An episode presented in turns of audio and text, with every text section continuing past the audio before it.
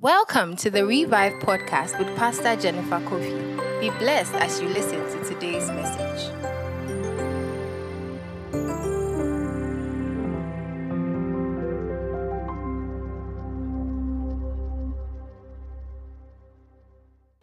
We want to get into the Word of God, and um, I want us to be on our feet as we take our key text.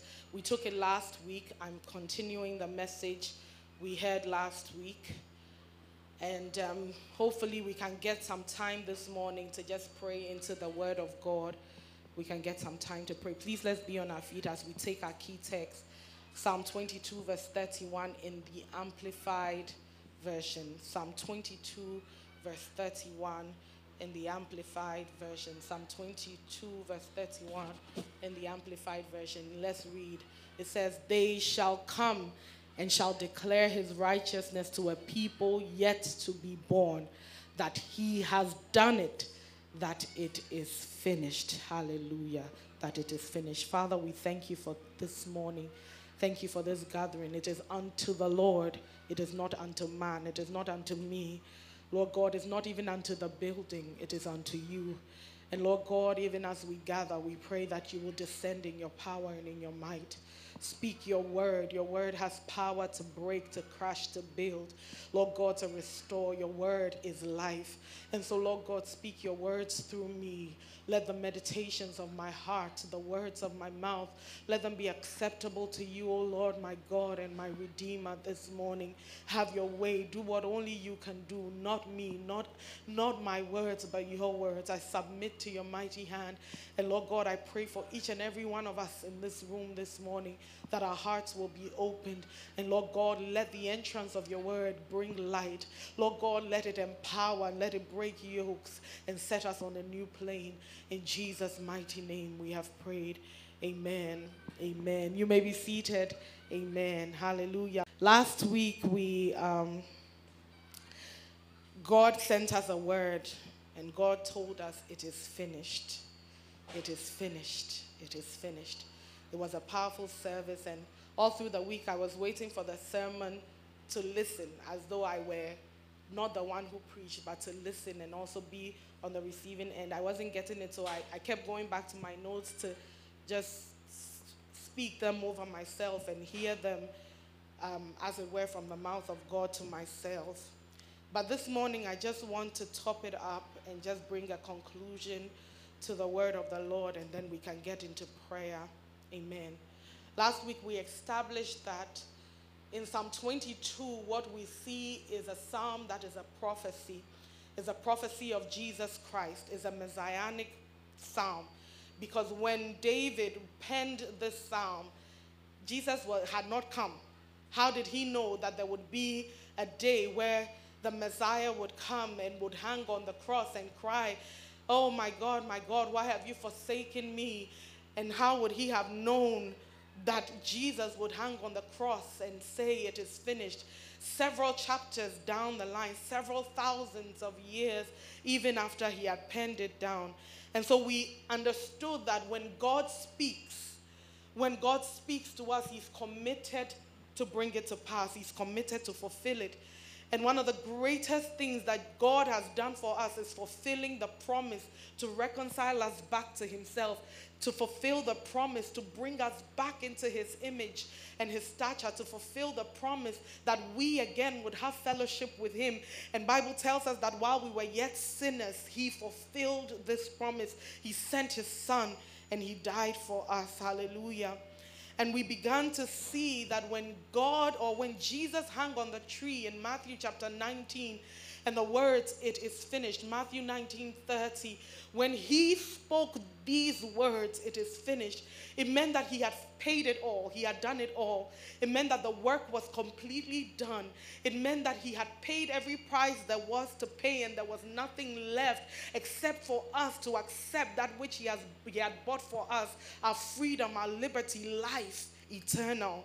Amen we understood that when Jesus spoke the words, he spoke it in the perfect tense. So in the Greek, he spoke it in the perfect tense. And in the perfect tense, you would say a thing that has been done in the past, it was completed in the past, but its effect crosses time and its effect lingers on. And so Jesus said, It is finished, meaning he had accomplished it, it was sealed, it was done.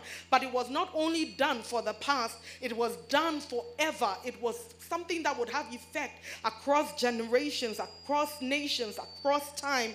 Hallelujah.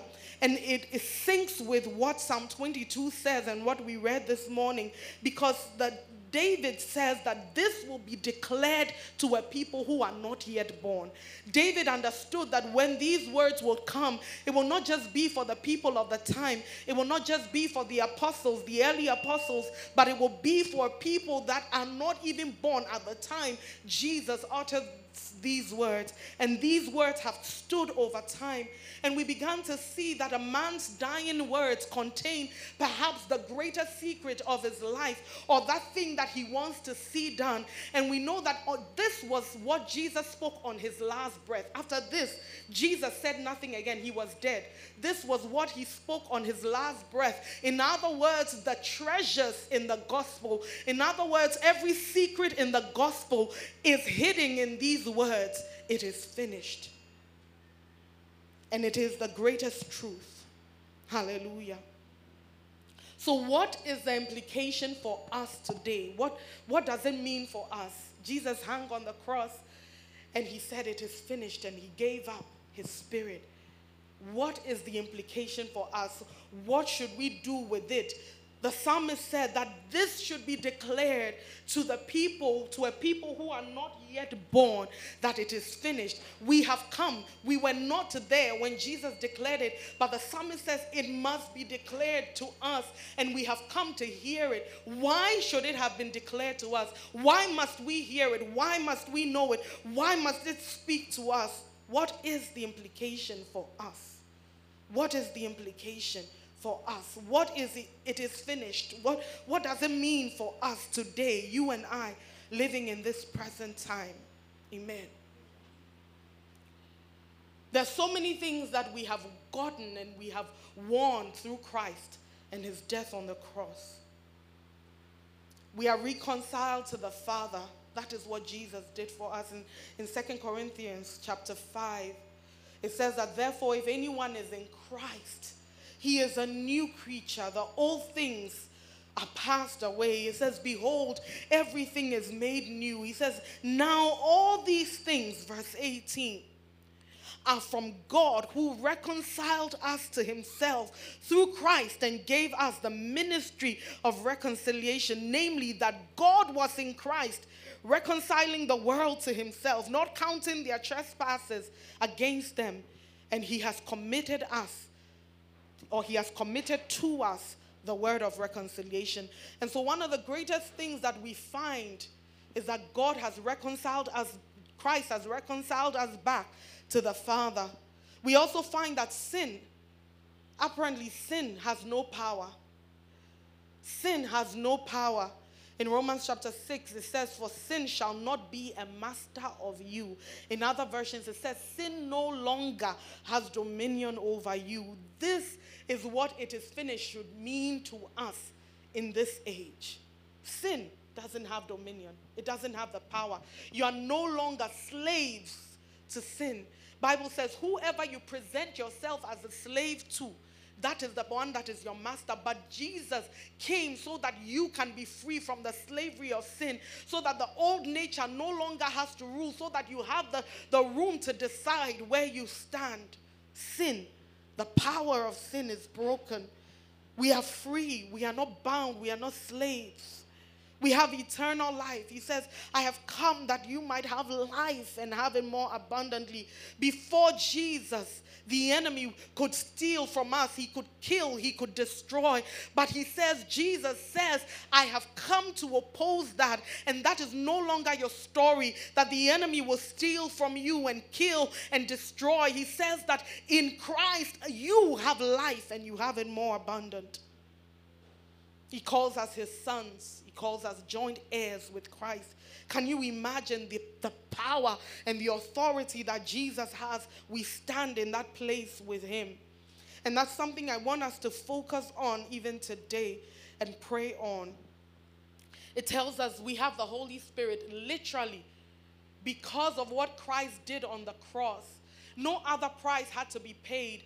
He told the, the disciples, he told the apostles, he told the disciples at the time to wait in the upper room. And he said, The promise that I have given to you, he will come. He will come. We know throughout scripture in, in, in, the, in the Gospel of John, from about John um, 13, 14, 15, 16, Jesus continually spoke to them about the Holy Spirit. And that was a promise that he had made to them that you are going to have God indwell you. You would not need to run to somebody. You will have Him within. You can shut your eyes and begin to say, God, I know you're with me. I know you are in me. What would you have me do? His power, His nature, everything resides in you. What a privilege. Can you imagine? Can you imagine? We have the Holy Spirit. God indwells us. God indwells us. We are healed. We are delivered. We are healed. We are not bound any longer. We are delivered. Hallelujah. We are blessed with every spiritual blessing. We have access to what He has because we are with Him. We are seated in heavenly places with, with Him. And we have the authority. What man lost when man fell in that garden was the authority. When God declared, Let us make man in our own image and after our own likeness he continues in the verse 27 in Genesis chapter 1. He says, And let them have dominion. In other words, the singular most powerful thing about God, God shared it with, with us. There's no one, nothing in this age or in any age to come in the heavens, in the earth, under the earth that is more powerful than God. He has all power in his hands. And when God created man, he said, See, I'm going to make you my ambassador, I'm making you my representative. And so you have that authority. When you speak to things, they must move. You have authority over this earth and everything that is in it. He said, Let them have dominion. And in Christ Jesus, our dominion and our authority is brought back. Hallelujah. Is brought back. Hallelujah. I want us to go to um, Luke chapter 4, and I want to draw a parallel between Luke chapter 4 and the words of Paul. Hallelujah. In Luke chapter 4, and we read this text last week, we understood that this was Jesus' mission statement. This was his mission statement when he came into the earth. This is what he came to do. And most likely, part of what he was saying when he said it is finished is saying, What I came to do, I have done it, and I have done it perfectly. In Luke chapter 4, he says, it says from the verse 17, it says, And the book of the prophet Isaiah was handed to him. And he opened the book and found the place where it was written, The Spirit of the Lord is upon me because he has anointed me I have the unction to perform. This is what I was created and blessed with every virtue for. He has anointed me to preach the gospel to the poor. He has sent me to proclaim release to the captives and recovery of sight to the blind, to set free those who are oppressed, to proclaim the favorable year of the Lord. Bible says in the verse 20, and he closed the book and gave it back to the attendant, and he sat down.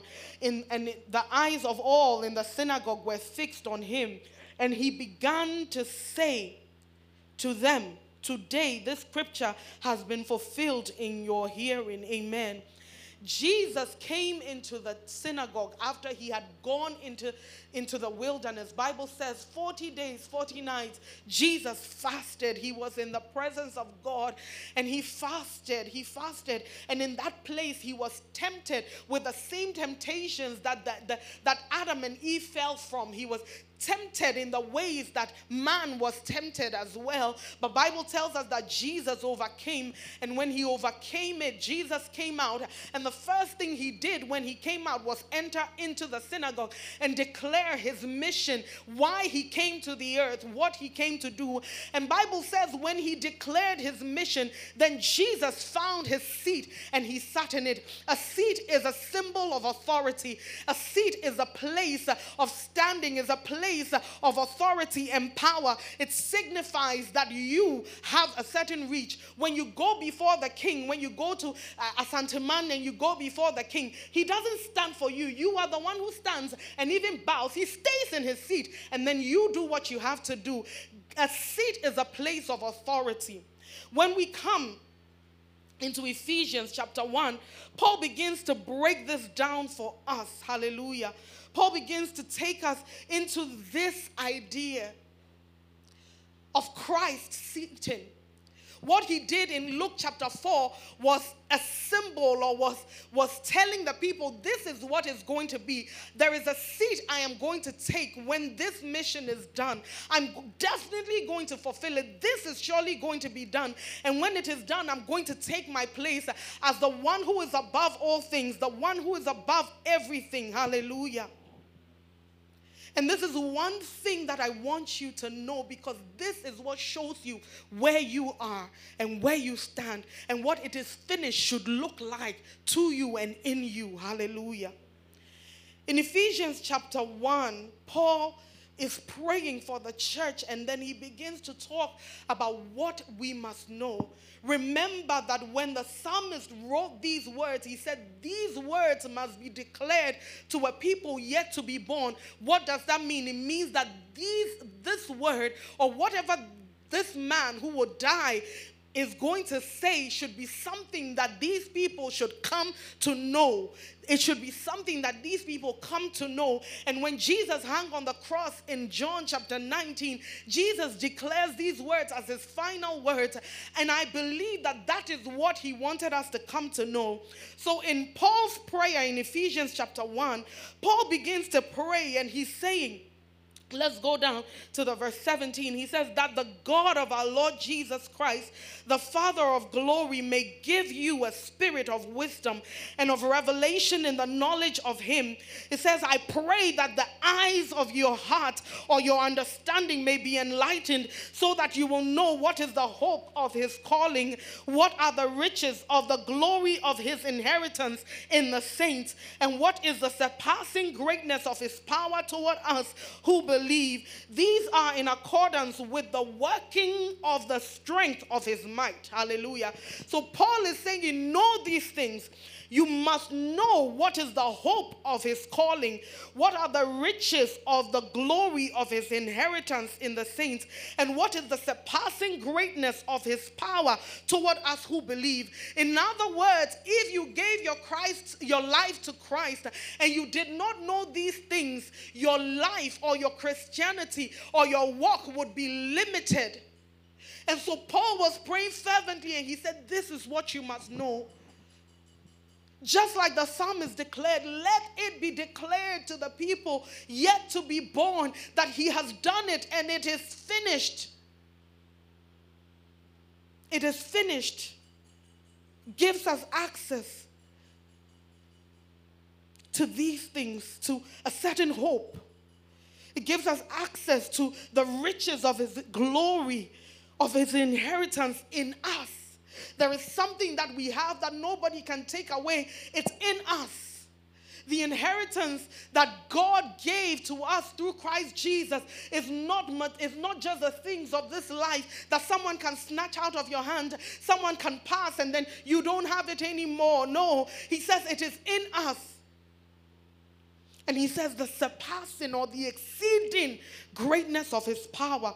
Now let's continue. He says, toward us who believe toward us who believe that it is finished, it is done, it is completed, it is totally paid for. This is what He works in you and for you.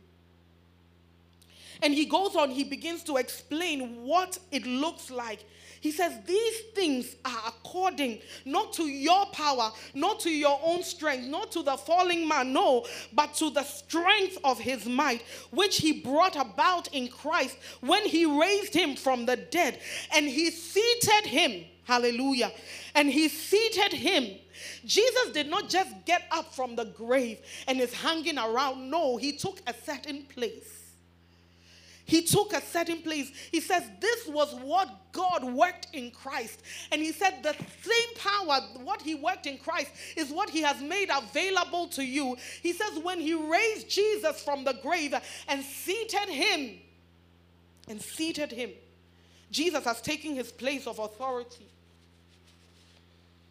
and seated him at his right hand in heavenly places. It says, far above, far above all rule and authority and power and dominion and every name that is named, not only in this age, not even only in the time that Paul was writing. Paul was not there when Jesus died, but Paul was talking about what the death of Jesus had afforded us and he said, This power that I'm talking about and what we have gotten through Christ Jesus is not only for my time, it says, for, but even for the ages to come. He says, And he put all things under subjection under his feet and gave him as head over all things to the body.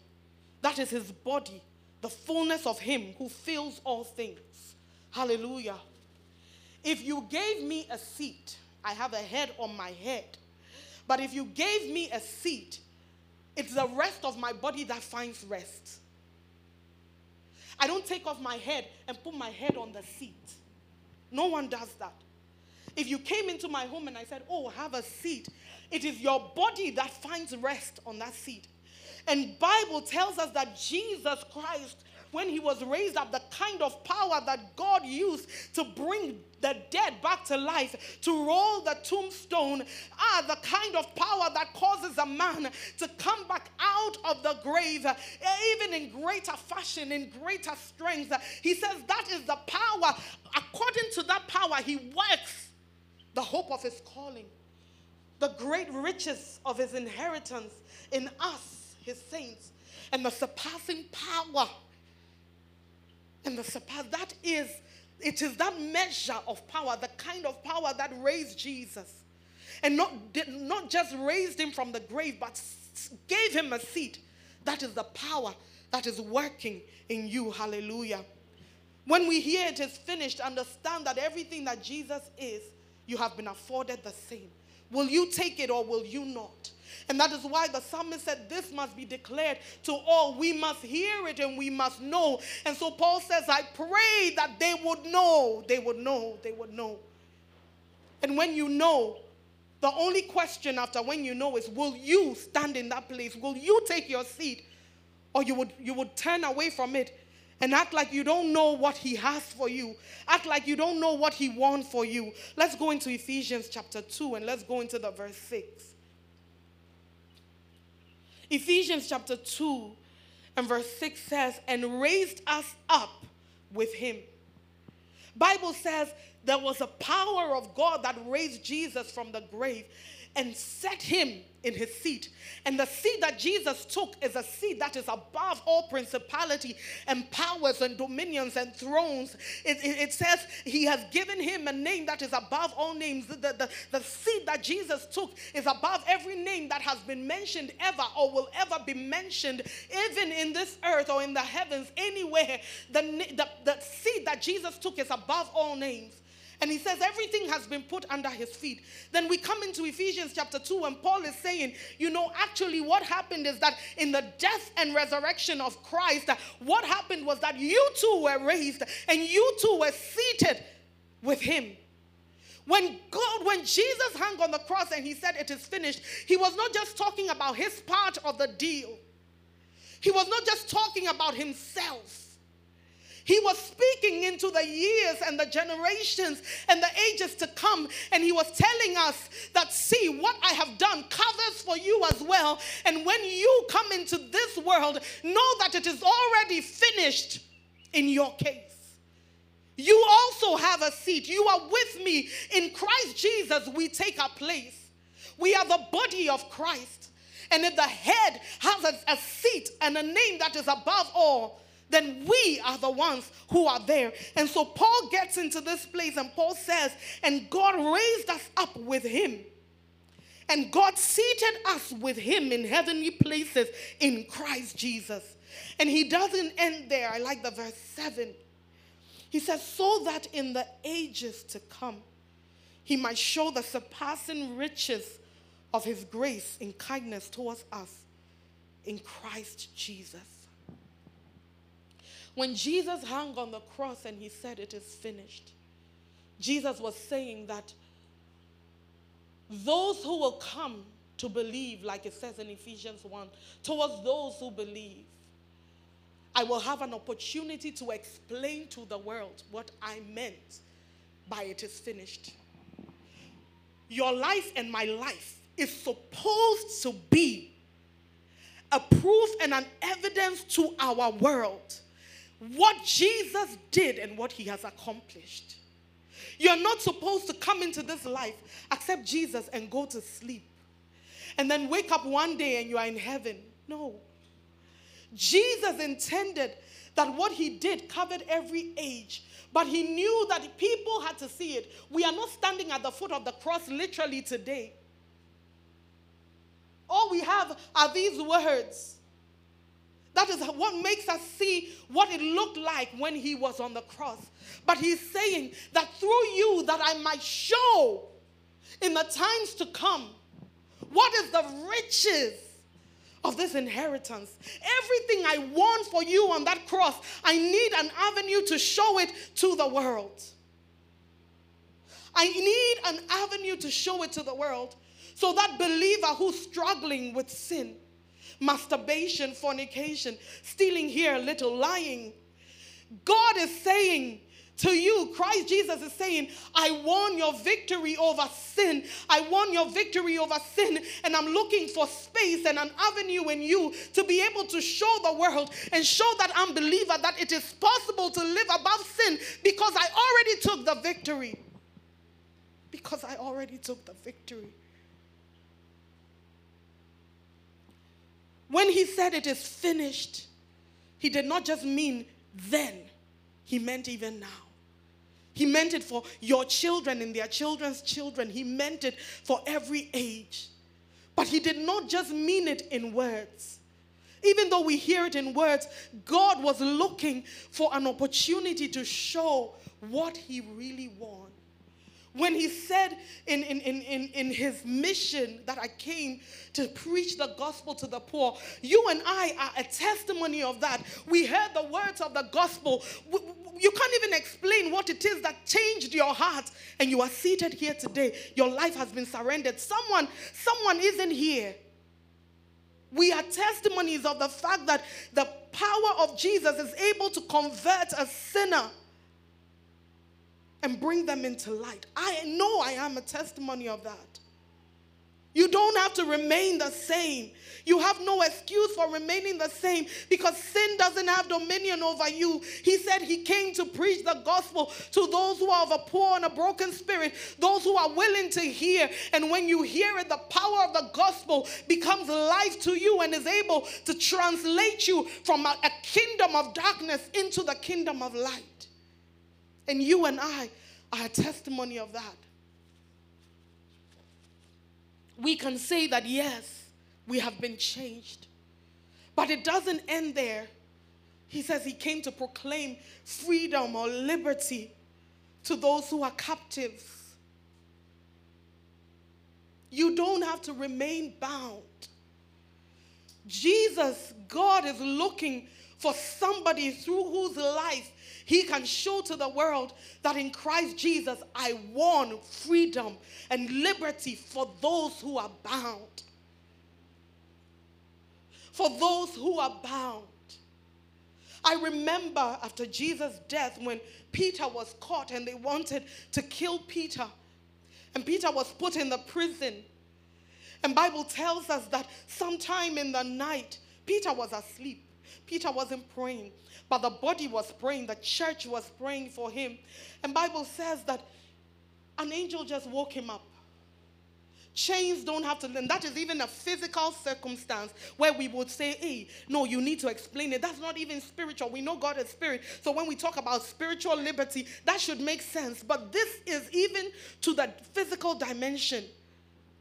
And Bible says an angel tapped him and said, get up. And Peter got up, and when he got up, he realized that the chains had fallen, the stocks on his hands and on his feet had fallen. And he's like, oh, okay. And he moves to the gate.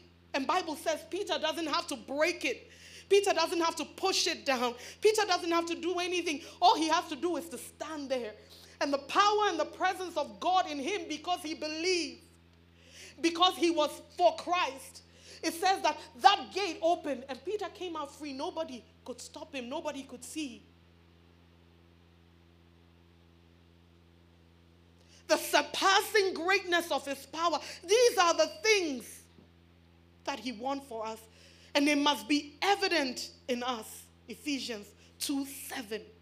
He says, so that he can put us on display, he needs the world to see what he did. He needs the world to understand that it is finished. Will your life be that which he uses to show the world?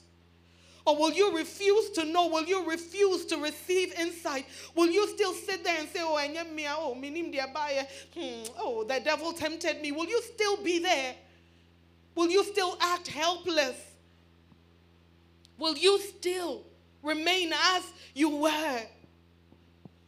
Would you not prove that indeed the blood that was shed on Calvary and the death of Jesus Christ has afforded us everything that pertains to life and to godliness and has given us an inheritance that nobody can take from us?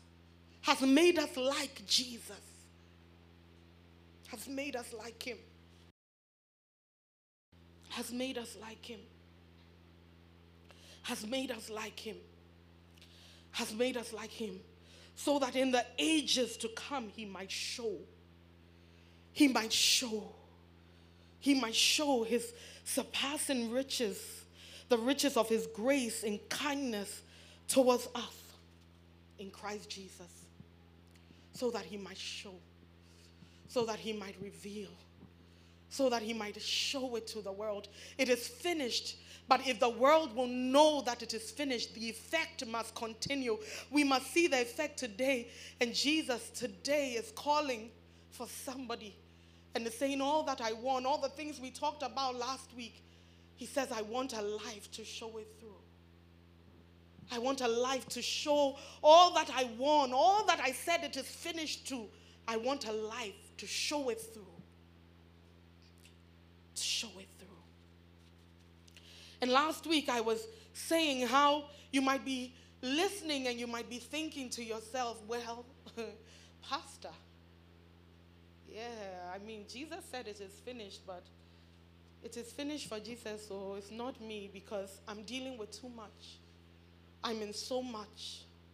And I asked us a question last week that when Jesus was hanging on the cross, nails through his hands in utter pain, his heart was breaking because he had been separated from the Father, but physically his heart felt like it was going to burst because of the intensity of the pain. And imagine the nerves connected to your heart, and the nail has gone through and shattered that, those nerves and the bones around it, and your heart feels like it's just going to explode. Literally, that was happening to Jesus. And whilst that was happening, he said, It is finished. And I asked us last week, when Jesus was hanging on the cross and going through all that, did it look like it was finished? It didn't. It, it did not look like it was finished. People were laughing. People were asking, Ah, so this man cannot save himself? He raised Lazarus from the dead. I mean, the least he can do is to say something and some thunder will strike and he would just fly off the cross. But he endured it. And he said, It is finished. And I asked us, when he was hung, did it look like it was finished? No. But indeed it was. If it was not finished, you and I will not be here. You and I will not be see. I know I wouldn't be standing here, Pastor, for where? It is finished not based on your present circumstances, not based on what you're going through. It is finished because Jesus said it is finished.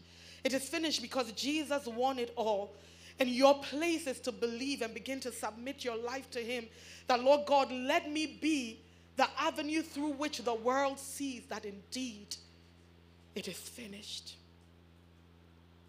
Another thing I remember is on the day of Pentecost, Bible tells us that they were gathered and that promise came the promise of the Holy Spirit. Jesus had spoken so much of the Holy Spirit. If it was not finished, would they have received the Holy Spirit that empowers us to be just like God, that empowers us to do the works that He did? When they received the holy spirit on that very day bible tells us that 5000 people turned to christ in the preaching of the gospel. That is what it is finished looks like Bible tells us in the next chapter that there was a man at the temple gate and Bible says they said to the man, "We don't have silver and gold. It's not like our circumstance looks perfect, but we know that it is finished. We know that something has taken place and we have something that money cannot buy and money cannot give. And we give that, we impart that to you in the name of Jesus Christ our Lord. Rise up and walk." And Bible tells us that because it is indeed finished, because Jesus did it all, indeed, mere men could raise that cripple from where he was seated.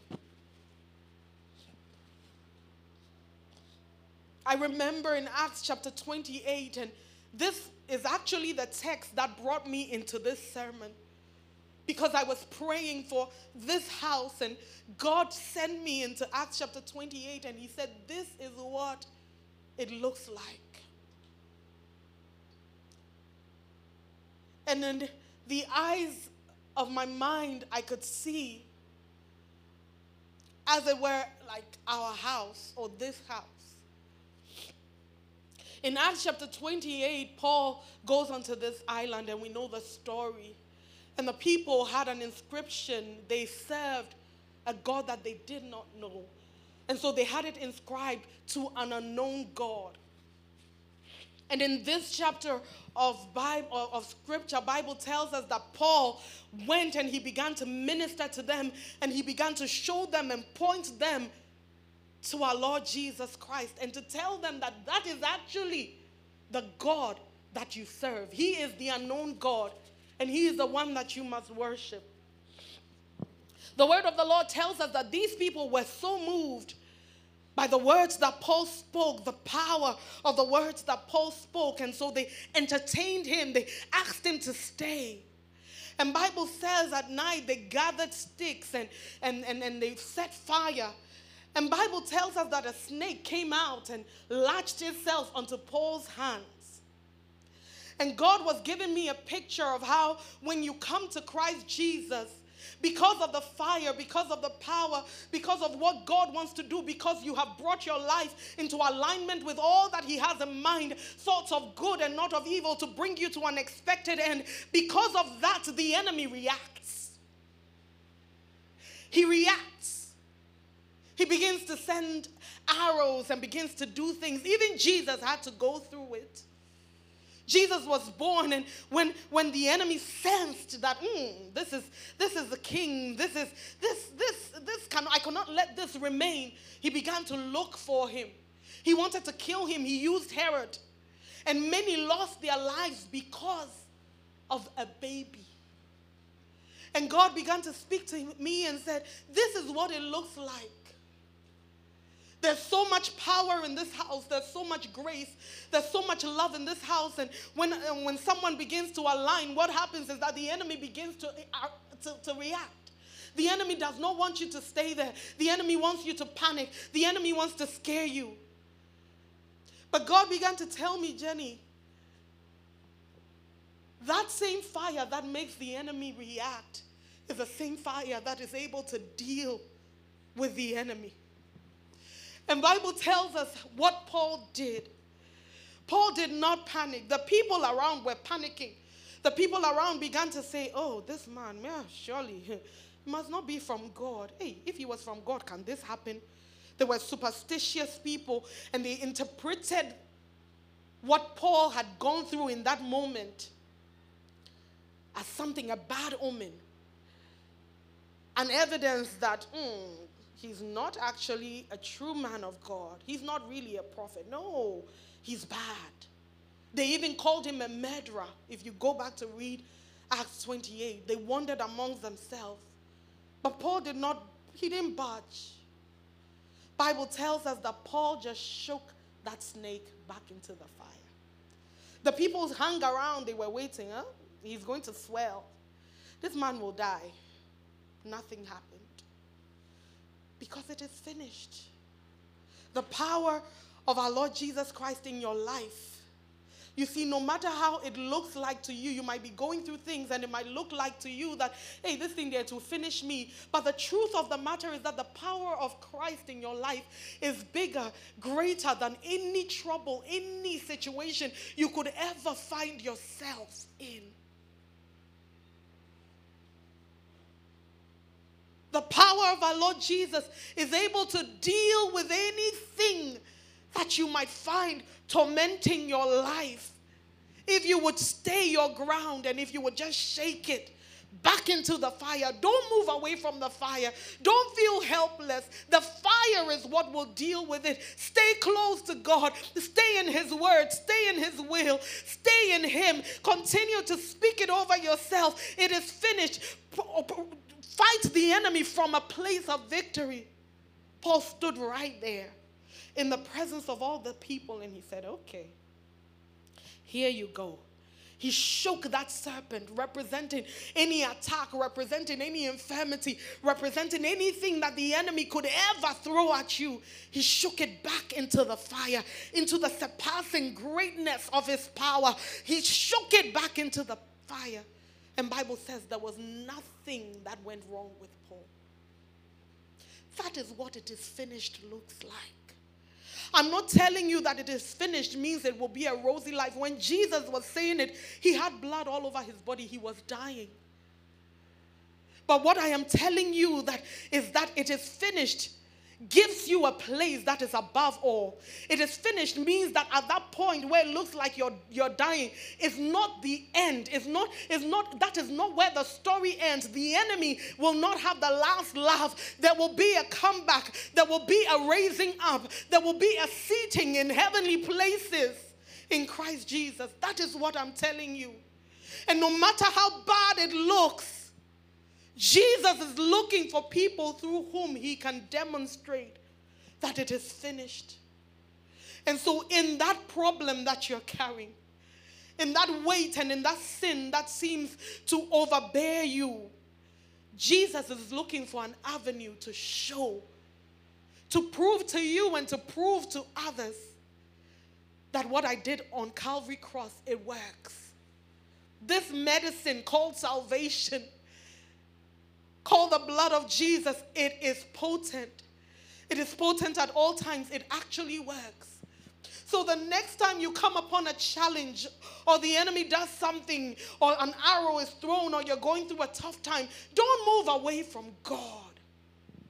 Don't sulk and get into a place where you, oh, I don't even know what. No. That is when you take your authority. That is when you begin to declare that it is finished.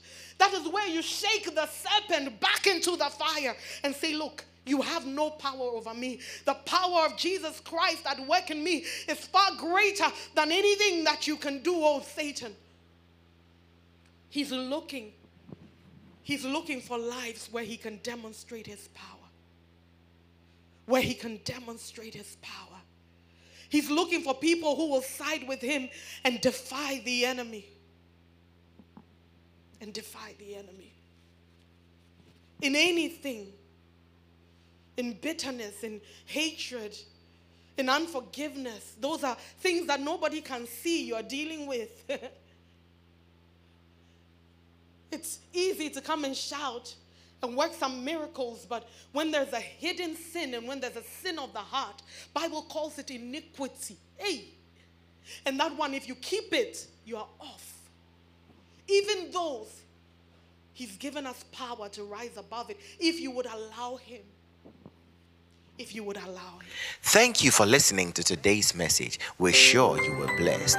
Let's get interactive also on Facebook, Instagram, and Twitter at ICGC Revival Temple. Connect with Pastor Jennifer on YouTube and all her other social media handles. God bless you.